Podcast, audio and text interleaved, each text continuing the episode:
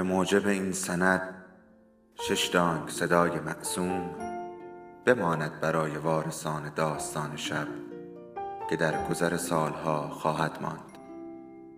ارادتمند داستان شب.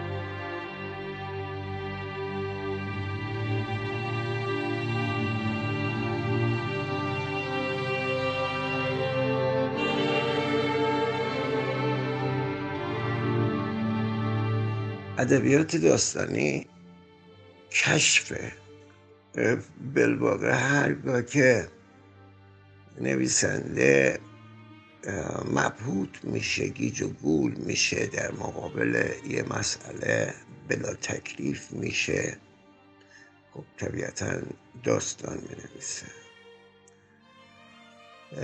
داستان شرح این سرگشتگی و سرگردانی در مواجهه با هستیه.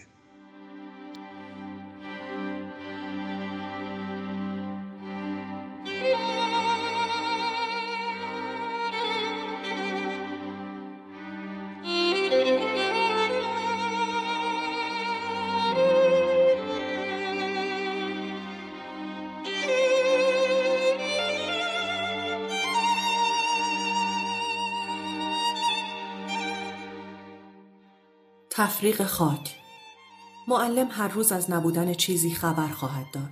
همیشه می‌خواهد بداند بعد از آنکه چیزهایی گم شوند چه چیزهایی باقی میمانند. عینکش را روی بینیش جابجا می کند و می‌پرسد حالا چند تا؟ من چیزی می‌گویم و از پنجره به ردیف درختان بلوطی که موازی دیوار مدرسه سر به آسمان کشیده است نگاه خواهم کرد. معلم همچنان پرسش های بیپایانش را ادامه می دهد و می‌پرسد حالا به اندازه انگشتانی که هستند آدمها و بلوطها و گنجشکها و اسبهایی را که آنجا در حیات یا آسمان یا پشت دیوار می‌بینی نشان بده. و من چیزهایی را که می‌بینم نشان خواهم داد. با بودن و نبودن آن چیزهاست که من باید قاعده حساب را یاد بگیرم. معلم می‌گوید تو مالک کوشک محرو هستی. باید حساب سیاهه اموال کوشک را داشته باشی. ولی من جایی بین بودنها و نبودنها مبهوت میمانم. شاید چون آنقدر کوچک هستم که پاهایم به زمین نمی رسد. معلم می‌گوید ببین هیچکس کلاه بر سر ندارد. دخترم و منظر کلاه قرمزی را که بر سر من است با دستهای کوچکش بر می دارد و می خندد. من این خنده را همیشه می شناسم. همیشه گلگون است. به خصوص وقتی که بر لبهای منظر که زنی بالغ خواهد شد بنشیند. من که حساب یاد بگیرم تازه شروع آن بحت میان بودن و نبودن چیزهاست. پدر هر بار می‌گوید امروز باید به فلان گاو بند بروی. حواست را جمع کن رایتها کلاه سرت نگذارند. و من باید حساب درختی که بریده یا برهی که گم خواهد شد را داشته باشم. پدر می‌گوید آدمی مثل من باید یک سوزن از اموال کوشک را حتی در یک خرمن سوخته پیدا کند. که حتی رد یک رعیت گریز پا را براب بزند که باید حساب اموات و موالید رعیت ها و رمه ها را داشته باشد و هیچ وقت هم معلوم نخواهد بود حق با کیست. حق با پدر خواهد بود یا رعیت ها که زانو بر زمین می‌زنند و می‌خواهند پاهایم را ببوسند. قسم می‌خورند که حتی ارزنی از مایملک کوشک را ندزدیدند. مبادا به پدر بگویم که بره در مسیر چرا مانده. و من هرگز به پدر نخواهم گفت چیزی کم شده است. من فقط سیاهه می نویسم و سیاهه ها بیشمارند. سیاهه درخت ها و سیاهه کلاق ها و سیاهه قوها و سیاهه تیهوها و سیاهه بره ها و سیاهه رمه ها و سیاهه زنهای آبستن. رایت نوزادی که به دنیا خواهد آمد ممکن است همانطور خونالود در پلاسی پیچیده و فروخته شود. حتما خواهند گفت سقط شده است و حتی نشانی گور کوچکی را می دهند. من باید رد نوزاد مرده را تا گور کوچکی که خواهد بود بزنم هرچند که هرگز نخواهم توانست گور نوزادی که مرده یا نمرده نبش کنم غروب خواهد بود و مثلا گله ای از صحرا می آید. حتما نمی شود به غروب نگاه نکنم. برای همین خواهد بود که بره در سایه روشن غروب به سیاهه نمی رود و پدر صدای زنگوله آن بره گم شده را در میان سیاهه اسوات زنگوله ها نخواهد شنید. یا اینکه کلاقی از میان فوج کلاقهای جاسوسش خبر گم شدن آن بره را برایش می‌برد. خبرهای دیگری هم هست که به گوشش می‌رسد. خبرهایی مثل اخبار گریه زنها و لرزش شانه های رعیت ها وقتی پیشانی به خاک می‌گذارند که هیچ تقصیری نداشتند. اینها چیزهایی است که صحت سیاهه را باطل می کند. برای همین چیزهاست که به در فریاد خواهد کشید و چکمه هایش را بر زمین خواهد کوبید که می‌دانم همین که سر بر خاک بگذارم کوشک را به باد می دهی. به خاطر این وقایع است که تنخواه کوشک را می دزدم و می گریزم. مهم هم نخواهد بود به کجا.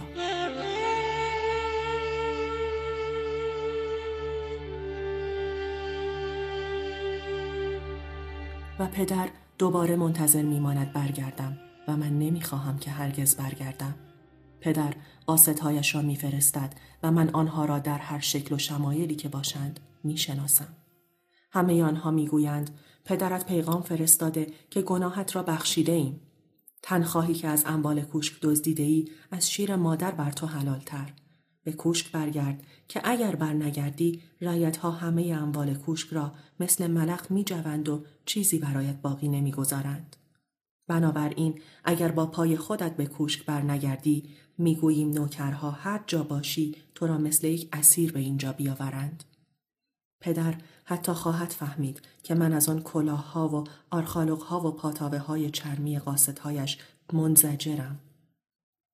قاستهایش وقت و بی وقت سر راه هم مثل علف هرز می رویند و با همان لحجه کوشکی خواهند گفت که پدرت دعا فرستاد و گفت اگر نیایی سنگ روی سنگ بند نمی شود. خیلی زود خودت را به اینجا برسان و امورات را اصلاح کن. جا و وقت آمدن قاستهایش معین نیست. یک وقت زیر نور چراغ گذر می ایستند. یک وقت توی تاریکی اتاق کشیک خواهند داد. معلوم هم نخواهد بود چطور مثل سایه به اتاقم وارد می شوند که هیچ کسی حتی همسایه ها هم نمی بینندشان. همین که از پله ها بالا می روم و می خواهم کلید را از جیب شلوارم در بیاورم بوی گند توتونشان را حس می کنم. فکر این که آنها با آن کلاههای مسخره و پاتاوه های چرمی آمدند با من مذاکره کنند و مرا به راه بیاورند که برگردم عصبانیم می کند. همین که می بینمشان در اتاقم نشستند و توی تاریکی چپق می کشند عصبانیم می کند.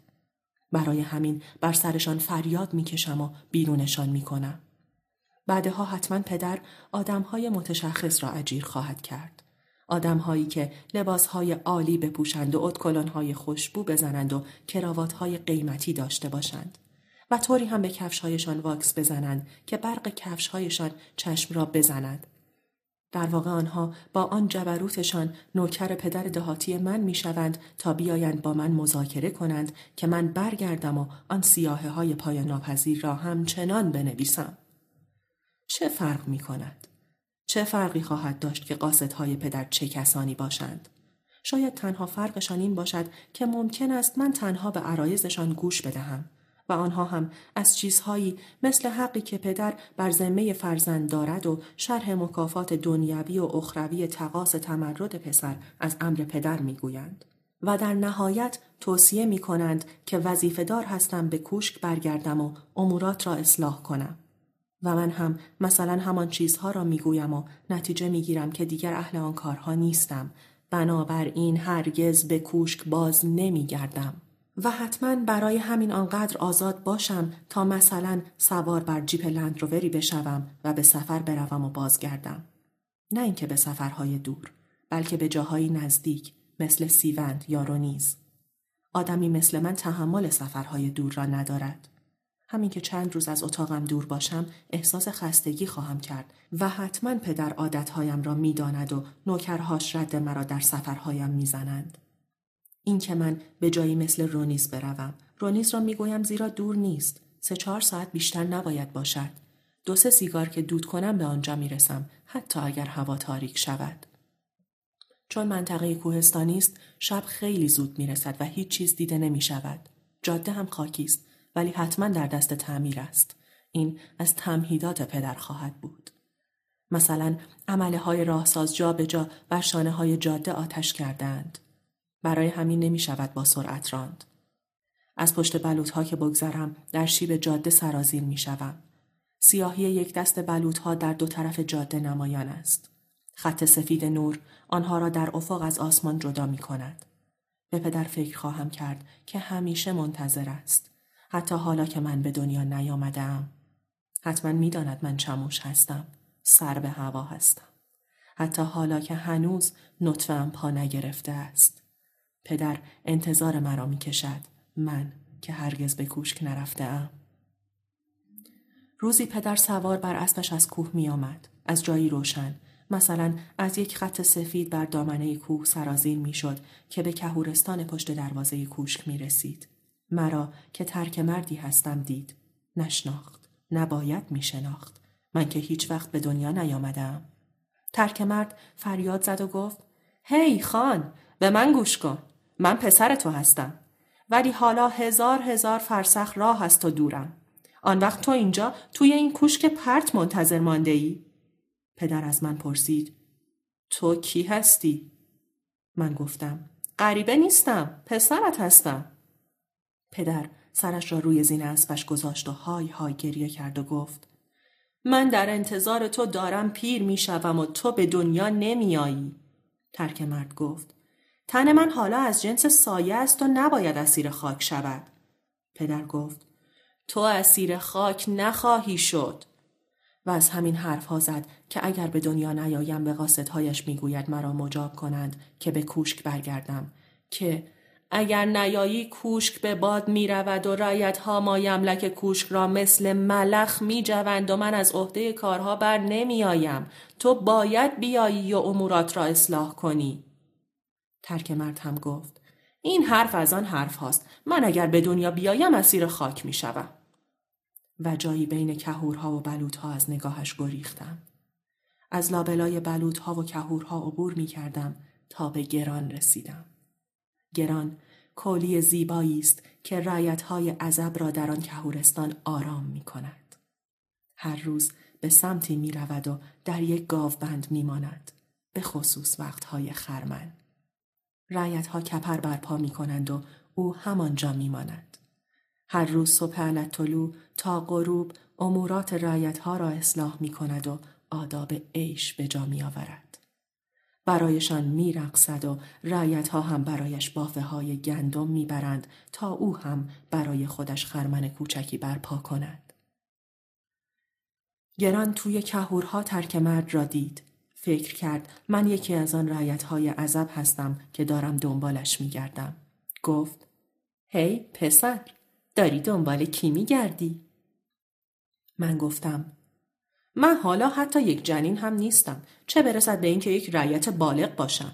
من سایه یک مرد به دنیا نیامده هستم که دارم در خاک پرسه می‌زنم. ولی باید پسر ماهخان بشوم. همش صدای ماهخان را میشنوم که گریه می‌کند و می‌گوید زود باش بیا.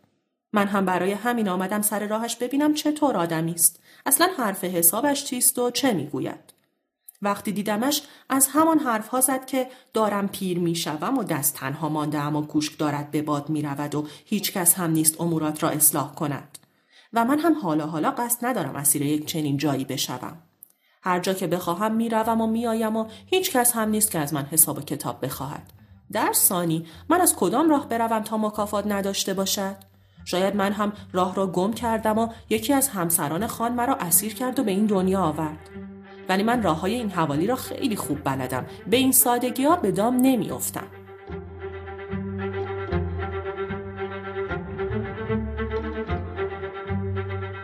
عمله های راهساز جاده را بستند. بشکه های خالی غیر گذاشتند. جاده انحرافی را نمی بینم توقف می کنم سه نفر از عمله ها ایستادند. پلاس بر سر کشیدند یکیشان به طرف جیپ می آید فقط چشمانشان مثل چشمهای گربه در تاریکی سوسو می‌زند. یکیشان می‌پرسد حتما دارید به رونیز می روید.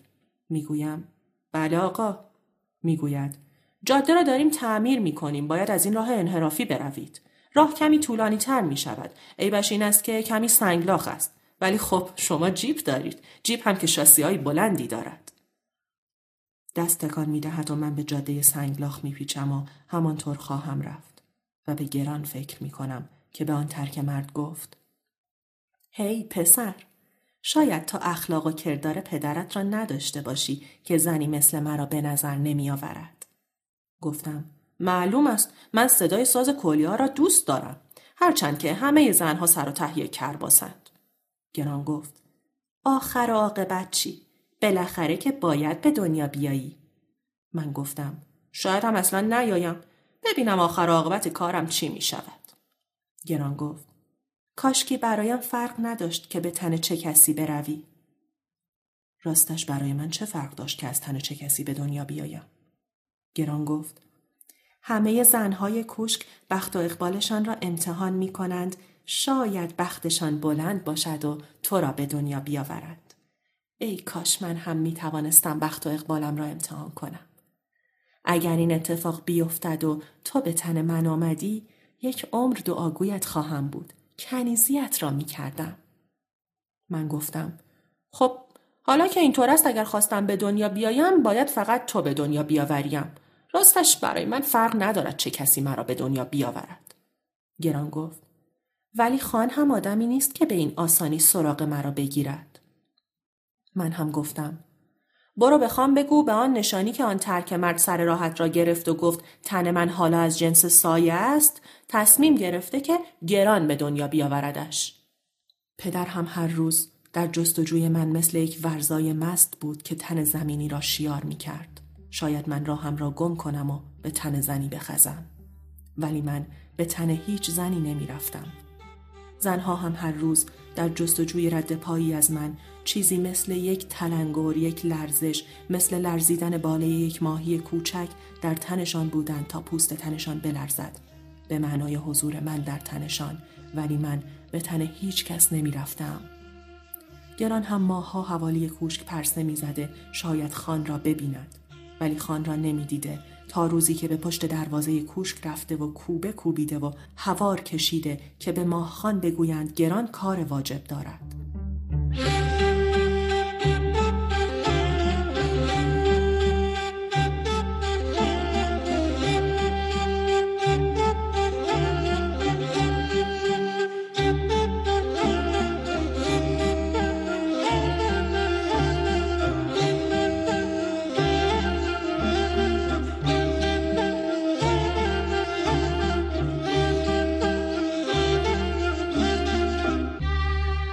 نوکرها هم رفتند و به خان گفتند. خان تعجب کرده و رو نشان نداده. صدقه ای فرستاده و گفته بروید بهش بگویید از زمین های من برو بیرون. رعیت های مرا آلوده گناه نکن. گران می‌گوید من هیچ وقت از کسی صدقه نگرفتم. همیشه کاری برای رعیت هایت انجام داده و اجرت گرفتم. حالا هم به کوشک تو آمدم تا پیغامی از پسرت بهت برسانم. نمی‌خواهی بشنوی برمیگردم. ماهخان که این حرفها را شنیده می‌گوید بروید بیاوریدش ببینم چه می‌گوید. نوکرها هم درهای بزرگ کوشک را باز کردند. گران که به کوشک وارد می شود گالش چرمی به پا داشته و شلیته قرمزی پوشیده. چشمانش هم مثل همیشه سرمه داشته است. پدر از تارومی سر می کشد و می‌گوید آن گران رعیت های ما بسد نیست که سراغ ما را می‌گیری چه خوابی برای ما دیده ای؟ چند بار باید به تو بگویم که زمین های من جای تو نیست ها؟ گران هم می‌گوید زمین های تو معبر است. پدر می‌پرسد چه ارزی داری بگویی؟ زود باش بگو و راحت را بگیر و برو. گران هم می‌گوید من فقط قاصدم. پیغام پسرت را آوردم که به من گفت تا به شما بگویم که فقط گران می‌تواند مرا به دنیا بیاورد. پدر اولش خندید و گفت پسر من یک فوج زن نجیب را به نظر نیاورده به تن توی لکاته پا می‌گذارد. گران هم می‌گوید. من که او را دیدم اولش فکر کردم رایت سرگردانی است ولی بعد گفت پسر شماست و پیغام داد تا به شما بگویم که به آن نشانی که آن ترک مرد در کهورها سر راحت را گرفت و گفت تن من حالا از جنس سایه است فقط باید گران مرا به دنیا بیاورد ولا غیر. پدر هم فکر می کند و می گوید معلوم است که تو حرمت ما را نگه نداشته ای و به اینجا آمده ای. گران هم گفته که ماه هاست هیچ تنابنده ای را به خود ندیده. پدر پرسیده حالا اگر معامله سر گرفت و خلف ما میلش قرار نگرفت که به تن تو بیاید تکلیف چیست؟ گران هم گفته هر کاری شرط و بیعی دارد خان نیامدش هم مکافات داشته باشد شرط آمدنش این باشد که ما خاتون کوشک باشیم نیامدنش هم هرچه قصد خان باشد فرق ندارد پدر هم قبول می کند و می گوید از سایه در غرفه ای در اشکوب بالا بیتوته کن. و من در تن سایه های کوشک بودم تا صدای چکمه های پدر بیاید که از پله های کوشک بالا می رود و به غرفه گران برود و گران را ببیند که جایی روبروی آینه ایستاده و چشمانش را سرمه می کشد. من صدای پدر را شنیدم که پرسید اگر این طور هاست پس چرا زودتر از اینها نیامدی؟ مثلا چند سال پیش که جوانتر بودم تا زودتر پسر مرا به کوشک بیاوری و من دست تنها نباشم. چرا حالا که من دارم پیر می‌شوم ها؟ گران هم می‌گوید خان به خدا خیلی وقت نیست که من پسرت را دیدم. همش سه ماه است. پدر پرسید خب گفتی چه شکل و قیافه ای داشت؟ گران گفت ترک مردی بود با رنگ صورت محتابی. راست می گفت. من ترک مردی هستم با صورتی محتابی که در گفتگوهایش شکل می گرفتم. پدر هم گفت آن درست می گویی. ترک مردی بود با صورت محتابی شبیه به من. پدر آن روز راست می گفت. شبیه به او هستم من. ولی آن روز پدر شبیه ورزایی بود که زمین را شیار می‌زد. گران هم هی می گفت پسرت ترک مردی است شبیه به تو. و من ترک مردی بودم که با گفتگوهایش از سایه های تن پدر در آمدم و در تاریکی تن گران نشستم و منتظر شدم سایه تنم به رگهای تن گران وصل شود و به شکل جنین چموشی در آمدم که راهی را می پیمود. پدر به گران گفت یادت باشد حکما همین که صدای پای خلف مرا از توی تنت شنیدی خبردارم کن. گران هم منتظر بود. همین که صدای پایم از توی تنش شنیده شد گفت هی خان پسرت باید همین جاها باشد پدر هم به غرفه دوید و هوار کشید مطرب همین جا توی این ایوان بنشینند و ساز بزنند گران هم هر بار که صدای قدم های مرا از توی تنش میشنید انگار که جاده ای را میپیمودم به پدر مژده می‌داد که پسرت همین جاهاست. فرض بگیر مسافری در چند قدمی دروازه کوشک باشد. انقریب است که از راه برسد. و هر بار سایه مرا از پشت پوست شیریش می‌دید که تنش را میلرزاندم. و همانطور آنقدر چرخیدم تا روزی که گران به پدر گفت پسرت دارد به دنیا میآید. پدر هم به عمل و وکرش گفت کوشک را چراغانی کنند کوشک پر شد از نور و ساز مطرب و من به شوق نور چراغ ها و صدای ساز مطرب ها به دنیا آمدم و پدر تن کبود و خون آلودم را با دستهای بزرگش از تن گران گرفت. پیشانی خون آلودم را بوسید و گفت خوش آمدی خلف من. دیگر کاملا شب خواهد بود. حتی آن خط سفید نور شیری افق که در دور دست ها مثل لعاب روی بلوط ها می نشیند نخواهد بود. جاده نوساز است. من تنها مسافر این جاده هستم. حتی باید در سراشی به جاده هم گاز بدهم. باید نقاط نورانی پراکنده در دور دست هم سوسو بزنند. نمی شود حدس زد کجا ممکن است باشم. ممکن است از روزنهای پراکنده نور ملتهب نارنجی بتابد. ولی باید در انتهای جاده تاریکی همه چیز را پنهان کند. اتومبیل به سرعت پیش خواهد رفت که ناگهان جاده به آخر می رسد. دستی ناگهان همه چراغهای کوشک را روشن خواهد کرد. درهای بزرگ کوشک چهار تاق باز میمانند. حتی اگر بخواهم میدانچه را دور بزنم سایه های آدمهایی را که با تفنگ همایل ایستادند خواهم دید. حتما جاده تنها برای رسیدن به کوشک ساخته شده است. صورت تفنگچی ها را از پشت شیشه های جیپ می بینم که دور تا دور اتومبیل حلقه خواهند زد. یکیشان با همان لحجه کوشکی می گوید خوش آمدی کیا؟ درهای جیپ را باز می کنند و پنج نفر سوار می شوند. یکیشان می گوید از پشت فرمان برو کنار. پشت فرمان خواهد نشست. جیپ وارد باغ کوشک خواهد شد. تفنگچی های دیگر به محاذات جیب خواهند دوید. جیب از وسط باغ میگذرد. به سنگچین جلوی ایوان می‌رسد و توقف می کند. طیف مشبک نور تند چراغها صورتش را پنهان می کند. من به وضوح نمی بینمش ولی صدایش را خواهم شنید که از لابلای ستونهای سنگی مثل دود میپیچد و می‌گوید کیا تو هیچ جا نمی‌توانی بروی چند بار باید به تو پیغام دهم اگر با پاهای خودت نیایی می‌گویی مگر شده با جاده ای تو را به اینجا بیاورند و بعد از سکوت کوتاهی خواهد گفت حالا برو بگیر بخواب حتما خسته ای گفتم اتاقت را آماده کنند مبادا فکر برگشتن باشی و من حتی وقتی توی تخت دراز کشیدم به خواب نمی روم و صدای پدر را از دور دست می شنوم که مثل گردبادی از دود به هوا می رود و می گوید کیا تو هرگز نمی توانی به جایی بروی. پدر خواهد گفت که عادت به گریزش مهلک شده. بدل به مرضی شده که باید علاج شود. باید از او جدا شوند تا حتی اگر بخواهد بگریزد نتواند به جایی برود. پلک هایم که باز شوند گران در کنارم نشسته است و می‌گوید یادت باشد دیگر بر پای راست نیستی که از تو جدا شده و دیگر با تو نیست.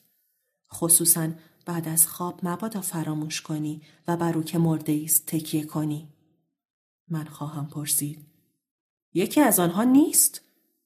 گران می‌گوید. اینجا کمی گرم است. گفتند بگذارندش روی بارو. اینطور حداقل تا فردا تازه میماند. ولی من برخواهم خواست. لیلی می کنم و از پله های بارو بالا می روم. به بارو خواهم رسید. کسی با صدای بلند دعا می خاند. گران می گوید بلند دعا بخوانید. باید همه خبردار شوند و خودش هم بفهمد که مرده است و در حیات نیست. گران خواهد گفت. از همین حالا فراموشش کن. اصلا فکر کن که این او نبود که بخشی از تن تو بود و من تو را با او به دنیا آوردم. باید اجازه بدهی به خاک سپرده شود. باید بدانی وقتی کسی می میرد حتی وقتی پاره تن آدمی هست باید به خاک بسپاریش. و من می شناسمش که نمی خواهد به خاک برود که دیگر هرگز نمی بینمش. ولی صدای زنج مورهش را خواهم شنید. ولی گران خواهد گفت به ناله اش گوش نده. دستها را بر گوشهایت بگذار و بگریز. برای مرده خاک بهترین یار است. باید تنهایش بگذاری تا با خاک اونس بگیرد. تا ذره ذره تنش جذب خاک شود که وقتی کسی میرد باید به آغوش خاک بسپاریش و به خاک بگویی که او را محکم در آغوش بگیر و رهایش مکن تا دهانش پر از خاک شود و شوری خاک را بچشد. مبادا هر روز بر سر لحدش بنشینی و آن بخش مرده تنت را بیدار کنی. وقتی که به پرسهش می روی ممکن است وسوسه شود و بخواد از خاک برخیزد. در آن وقت با بوی مردارش چه می توان کرد؟ به خاک سپرده می شود. حس می کنم کوچکتر شدم. گران همه جا در کنارم خواهد ایستاد. دست بر شانهاش می گذارم و قبرستان ویل را لیلی می کنم. از گران می‌پرسم این جمعیت کجا بودند که حالا به اینجا گریختند؟ گران می‌گوید همهشان رعیت های تو خواهند بود. من می‌خواهم تدفینش را ببینم. برای همین می‌خواهم از توده خاک بالا روم. کسی به آرامی دعا خواهد خواند. پروردگارا عضو گناهکار جسمی به خاک سپرده شده. قرین رحمتش کن. خدایا عضو آسی و نافرمان پیکری در خاک سرگردان شده. ملائک را راه نمایش قرار بده. بارلاها دروازه های دوزخ را بر روی او ببند و درهای بهشت را به روی او بگشا. خدایا خاک را فرمانده برایش آغوشی مهربان داشته باشد. به خلع پایم نگاه خواهم کرد و بعد به پای دیگرم نگاه می کنم و به او می گویم از این پس تو باید همه بار سنگین مرا تحمل کنی وگرنه همه عمر را باید بر زمین بخزم. گران دستهایش را از دو سو باز می کند و من در آغوشش گم خواهم شد و می گویم مرا بپوشان و فراموش نکن هرگز که مرا به دنیا آورده ای و آنقدر کوچک می شوم که بتوانم در تاریکی زهدانش بنشینم. صدای ساز مطرب ها و چراغانی کوشک خاموش خواهد شد. من سر بر زانو می‌گذارم و همانطور شانه به شانه می شوم و پوست تن گران را می لرزانم و در عمق تاریک زهدانش گم می شوم و گران دیگر حتی تنین آخرین لیلی هایم را هم حس نخواهد کرد و پدر همچنان منتظر خواهد ماند. این بار گران بازنده آن شرط و خواهد بود. تنها من بخشی از تنم را به خاک سپرده و بازگشتم تا همچنان تنم از جنس سایه باشد. نه خاک دامنگیر.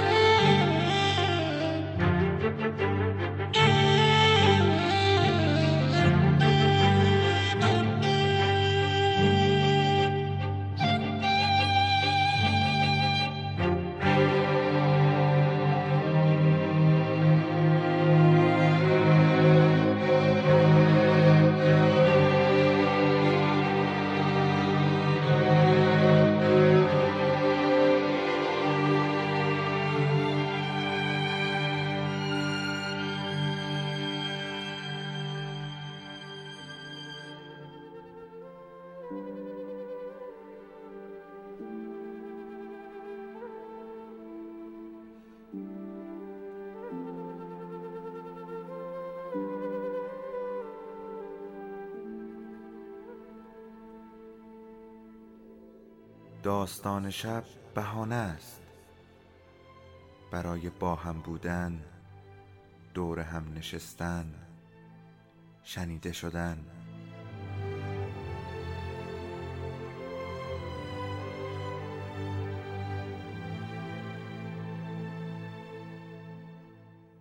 صدای افسانه ها رو میشنویم